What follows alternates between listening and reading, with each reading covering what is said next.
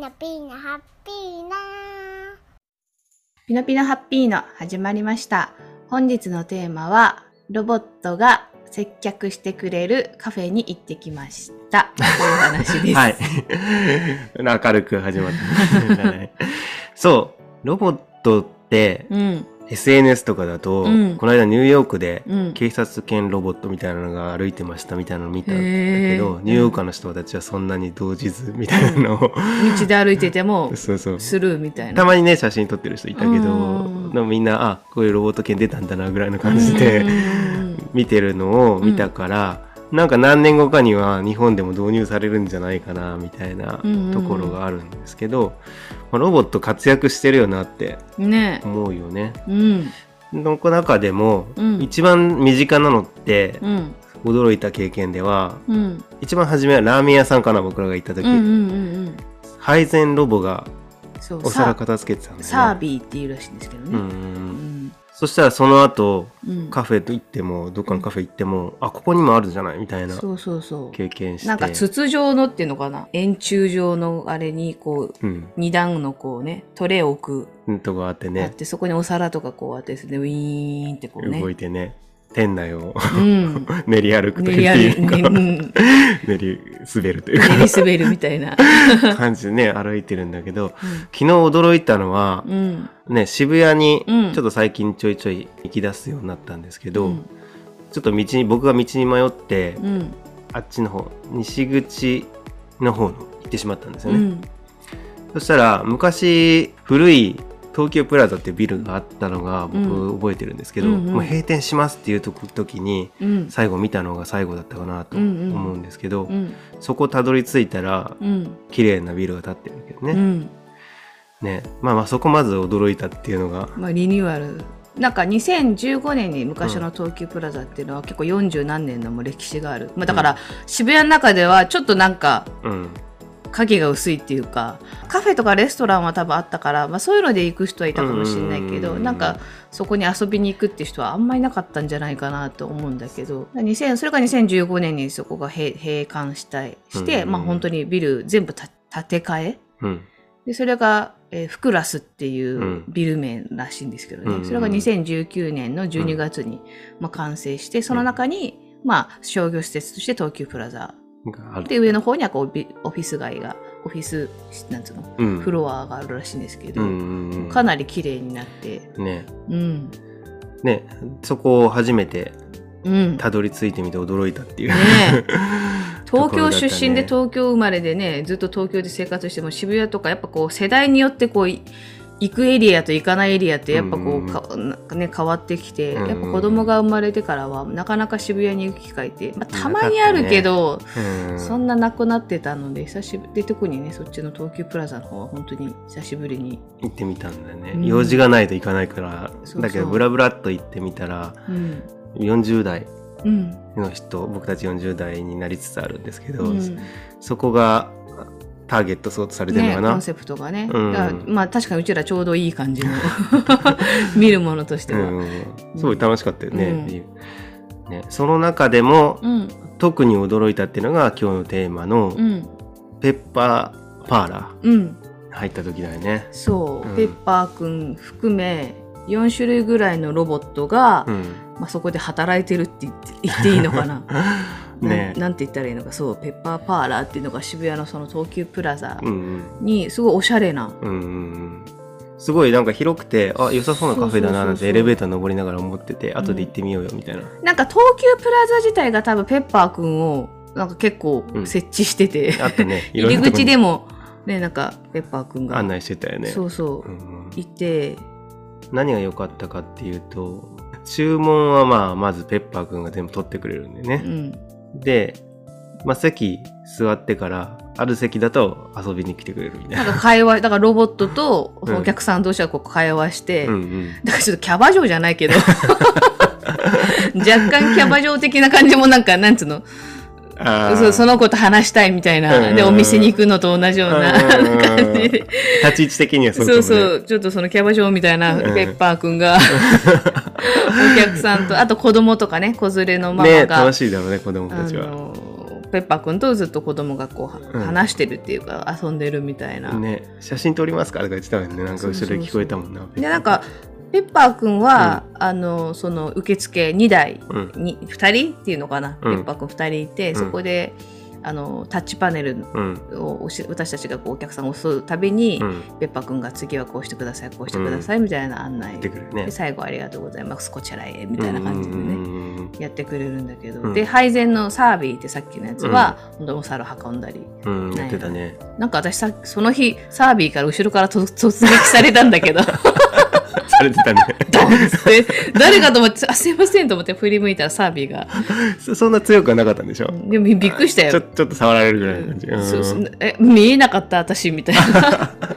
まあ歩くあの経路にいたんだよねきっとね。多分ねうん。ちょっとこうキッチンの。邪魔をしてしまったみたいです。まうんあそれ以外にもあとなおっていうねなんた私なんか見たことあるからこれなんかどっかでうんロボットの名前がナオっていうのかな？なおっていうみたい、うん。でそのなおっていうのはなんていうのかな？動く動くっていうかさ接客とかじゃなくてなんかこう歌ったり踊ったりとかする、うん癒し系ってことかな？ちっちゃい 癒し系3 4っていうか。0センチぐらいのうん。ちっちゃいロボットなんだけど、うんなんかちょっと高いところに4 4 3台何台かあいったてね、でなんかある時間間になったらなんかすごいこうダンスして踊って、なんか弾いてるような。あれ懐かしい曲かかっててなんかおおと思ったな僕的には。そうそう、うん。なんかいろなんかそういうプレミアムなうん。レアなパフォーマンスをなんか。ちゃんとダンスがねうまいんだよね。そうそうそうそうそう。僕より多分上手だなとなそう滑らかな感じだった。すごいよね、まあ、それ以外もなんか床拭きロボットがそうそう。こういう言い方ビズっしてもいいていうのかな、うん。除菌清掃ロボットっていうのも、ね。まあ、床を毎日きれいに掃除してますみたいな、まあ、お客さんが見えないところでも、まあ、ロボットが活躍してますよみたいなのがこうホームページにも書かれてあったんですけどね。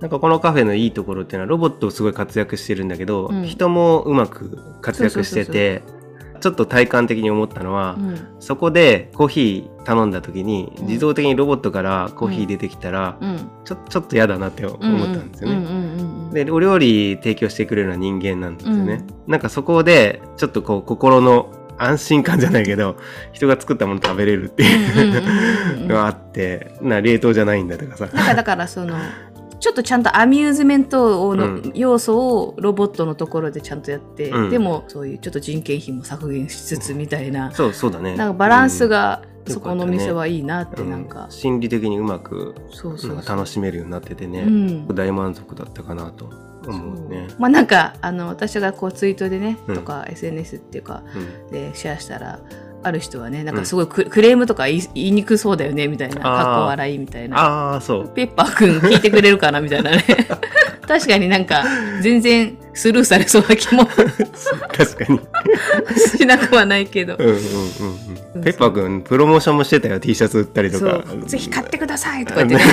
なんかグッズ売り場がその入り口の付近あところにあってそこでもう一台そこにペッパーくんがいてここでなんか買ってくださいみたいな感じですごい営業もしててあすごい営業もやってるとか思いながら。じーっと見てくるからさ、目が離せないみたいそう。感じになってね。なんか不思議な、な面白い体験したよね。う。ん、なんかよく昔からね、うん。これから AI でロボット化が進むと、うん。まあある意味こう仕事がどんどんロボットに取られてしまって、働くうん。業種によっては、うんそれは全部もうロボットにロボット化 AI 化うんし,、してしまいますよっていうのも、うんまあ聞いたりはうん。するけれども。まあ、まさにそれが、まあ、全部がロボットではないけれども、うんやっぱりそうやって一部がロボット化特にそういうせなんていうのかレジとかね、うんレジ打ちとかそういうのはうん。ねなっていくのかなってレジ打ちとかやっぱりそうかもしれなはいい、よね。あ今の配膳とかね、うん要はフロア持ってきてくれるとかっていうのがね。そうそうそうって思うね。やっぱり人間がいい意味でね、そううん。やらなくていいところにはやらなくていいっていうようなうん風になるっていうのはすごくいいなと思うし、うん。最近本読んで、うん。オードリー・タンさんのうん。本読んで、うん。えっと、台湾のデジタル庁だよね。ね、うん。最年少、ん。うんオードリー・タンさんもうん。おっしゃってたのが、うん。これから AI 時代絶対来ると。その時にネガティブなうん。AI に仕事取られるロボットに仕事取られるっていう捉えるんじゃなくて、うん。あくまでパートナーとして、うんうん人間のパートナーとして捉えるのが大事だよねそうって話してて、うんうんもうそその時代は絶対来るからね。うんうんうん。うんその時にどういう未来を描きたいかっていうことを議論し合うのが大事なんじゃないですかっていうのを踊りさんさん言っててもうまさにその通りだなと思ったね。確かに。か僕の行ってる歯医者さんとかでうんロボット犬の相棒。とかがこう足にすり寄ってきたりしてすごいなんか癒されるんだよね。うんうん、で今シニアの方たちって、ね、多いもんね。この間本屋さんで見たけど、うんえっと、孤独死のすすめみたいなうんうん本を今平置きされてるぐらいの感じなんですけど、やっぱり一人になるって避けられない問題じゃない？うんうんうんうん家族が一緒に住め,、うん住めどもね。なんかそうやってこうロボットに癒されるとか、うんパートナーとして一緒にいるっていうの考え方すごく大事だなってうん思うよね。ね、うんだからそこはこう、なんか本当事実はひ一つ解釈は無数じゃないけど、うんうんうんうんやっぱそのどどういう捉えていくかっていうか、うん。それを本当いい意味で自分たちも活用していくっていうスタンスは、うん。なんか恐怖だとやっぱ全部恐怖なことしかこう、そうだね来。なくなっちゃうから。本当だよね。そっちに時間かけるのか、そうそうよりこう良くしていこうって言ってポジティブにしていくかってそうそうそう全然違うよね。うん時間の使い方全部に多分全部ロボット化するわけじゃなくてやっぱ人って人とのコミュニケーションとか、なんかぬくもりとかそういうのってやっぱ求めるし、そうだねこ。の前お船さんが言ってたのが、うんなんかコンビニとかでうん。あのセルフレジとかうん増えているけども、なぜかみんな人間の方のレジに並ぶっていうふうにこれが不思議だっていうなんかそうだね。